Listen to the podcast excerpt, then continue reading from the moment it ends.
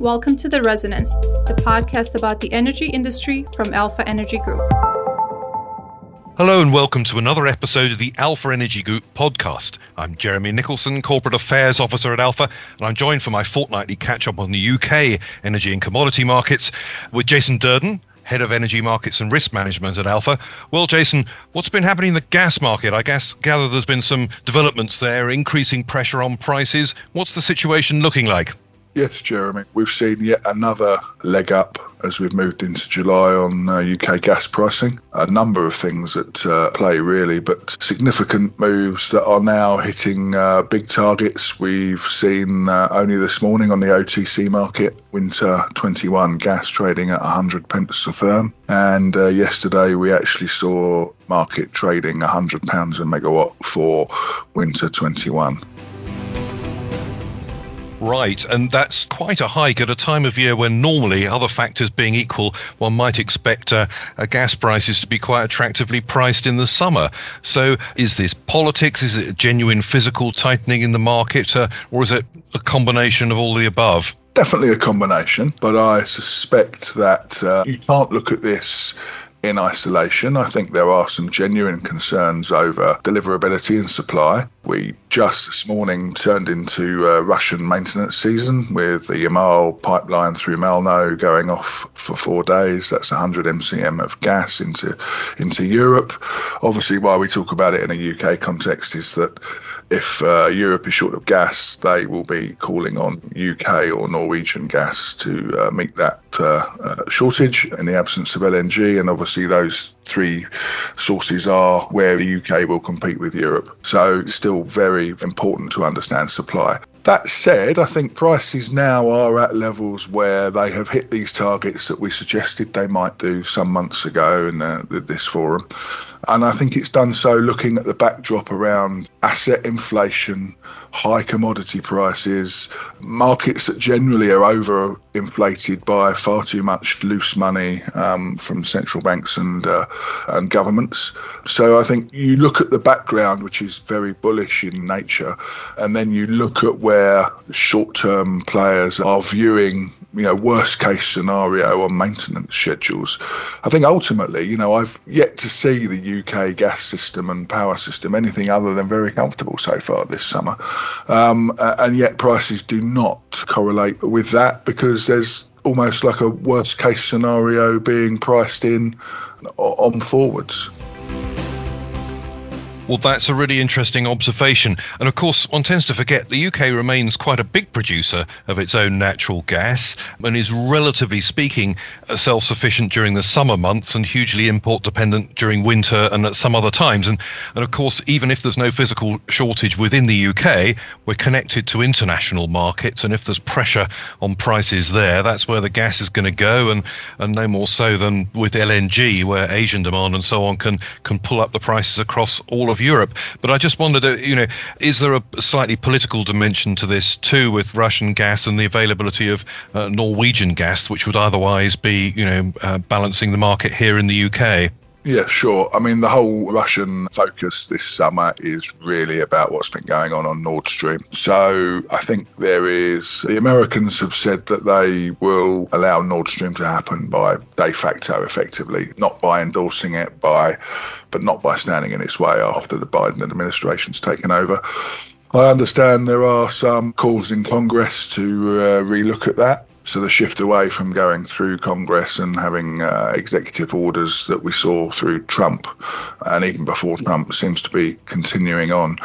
But for, I suppose, the Russians are really holding uh, Europe's feet to the fire, as they would do, really. Fundamentally, they cut back on gas transit through Ukraine and various other routes to accommodate Nord Stream, which should have been online more than a year ago, effectively. It's now probably going to be Q one twenty-two before we see any, and I, I suspect the Russians' complete lack of appetite to buy any additional capacity to supplement the shortfall in gas is just reminding the Germans and the Americans and the rest of the continent of Europe that Russian gas is needed whether we like it politically or not, and actually it's time to accept that and to move forward. Indeed, that's a, a statement of reality rather than necessarily what one would like. It, it's just the situation that, and of course, that has a huge impact on the markets here in the U K. Um, turning now to other commodities, you mentioned commodity price inflation generally. I mean, uh, you know, carbon prices remain resilient, don't they, in the U K-only market? What's the situation there? The, the spreads have narrowed, I gather, compared with comparing U K and E U um, allowance prices. Is that right? Yes, so we've covered this before. We had, we have another little uptick on the European side of things, where we're touching new highs on European carbon pricing at around fifty-eight. There, the European Commission is expected to come out with a statement on uh, achieving fifty-five middle of this month. So what we've seen, although we've seen a very stable U K auction prices, we've seen the first auction go through at forty-four, um, and it's really moved between forty-three and forty-five. The last auction going through at the highest price so far, forty-five. But what has happened there, and your observation is quite right, is the spreads where the U K started at a significant premium to E U carbon, more than ten, up to fifteen percent at some points. It's now trading at up to a pound discount in um, equivalent terms to its European counterpart. And I think really that is in definition of it's a much smaller market. We've seen bid to cover ratios at the auctions, in other words, how many more bids there are than actual certificates to issue. We've gone from almost a bid cover ratio of five to one of two, which suggests that, you know, the market is a relatively small market. It is dominated by participants, and it is well regulated by a, a direct link through the regulator to the government that makes the decisions effectively, rather than a, a group of twenty-seven who are always going to struggle to make timely decisions. And what does that mean? That basically means that there is no investment money, or very little investment money, going into U K carbon, because it's much easier to trade carbon from an E U perspective. And I think for, for beleaguered end users at this point, that can only be celebrated as a triumph of uh, of uh, the U K regulator and, and the scheme at this point.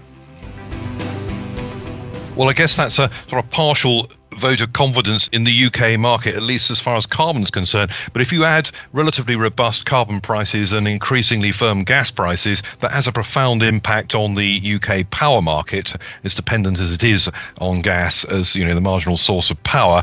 And and how are things looking with um, not just short-term power prices here in the U K, but on the forward curve as well? Yeah, so very interesting to look at what's going on. What we have seen is we've seen this, so the carbon story before gas got up and running, so the first quarter of this year, and certainly the last quarter of last year, the story was all about carbon. Power was outperforming gas by, you know, a significant margin in terms of its bullish uh, sentiment. What we've seen is gas has obviously dominated since, uh, well, Q one, but more recently, its performance in Q two has been exceptional. Power has been has to merely reflect the cost of its input costs, so it too has has gone up. And as I said, we saw one hundred pounds uh, a megawatt hour trade for winter twenty-one only yesterday. But its performance in terms of it, it is lagging the uh, increase in gas prices by a margin, and obviously the relative stability of carbon is is helping it. The structure of it, we're still seeing very high balancing prices, which is a concern. We're seeing high spot prices and forward uh, near-month forward prices. We're seeing record power prices for summer delivery. Obviously, there's a little bit of room to go on these winters before we're touching the two thousand eight levels. But I think power was the story at the end of last year and the beginning of this year. And I think uh, gas has been the outperformer really since uh, since Q two. But, you know, we are talking about record power prices, and, and for most people, that's going to translate into, you know, significant upswings in uh, their costs as we move into the last quarter of the year and into twenty twenty-two. Well, quite, and that might be a, a subject of some concern, to put it mildly, for consumers. And it might seem counterintuitive. After all, we've got an awful lot of very low marginal cost renewable generation capacity on the system, uh, none more so than wind, which has the ability to provide many, many gigawatts of power to the U K when the wind is blowing. But as we've experienced in, in recent weeks, sometimes that output here and elsewhere in Europe has been remarkably low. So w- what's that doing to balancing costs? And and what's balancing the system? Is it really low carbon when wind is at low levels of output? Well, we're seeing some counterintuitive stuff, Jeremy, really forced by the prices. So the cost of, uh, uh, and there's a little bit of uh, post-E U extraction uh, of the U K system from the balancing, uh, the European balancing scheme here, but it's both on on gas and specifically power. The movement of gas and, and power between our E U neighbours has become more difficult. Less uh, the auctions are now almost, um, you know, aren't within the E U system, and therefore the prices have got much higher. Uh, it's been an opportunity for generators to uh, to optimise their running, shall we say?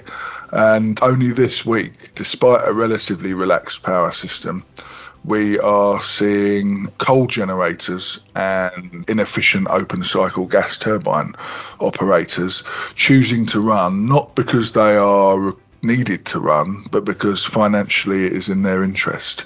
You know, now darks and sparks are still suggesting that you wouldn't be running coal, but of course, you know, uh, coal has become increasingly more subsidised, and there are, you know, payments made to coal fire stations. But at the same time, we are running coal in the summer when it's not really needed, because it is financially beneficial for those uh, operators to run with prices where they are at the moment. And that has to be counterintuitive, and that's a direct result of uh, not being uh, having enough dispatchable power to sort of uh, calm the uh, volatility in these prices. Well, that's a suitably uh, important, if slightly disturbing, note on, on which to end.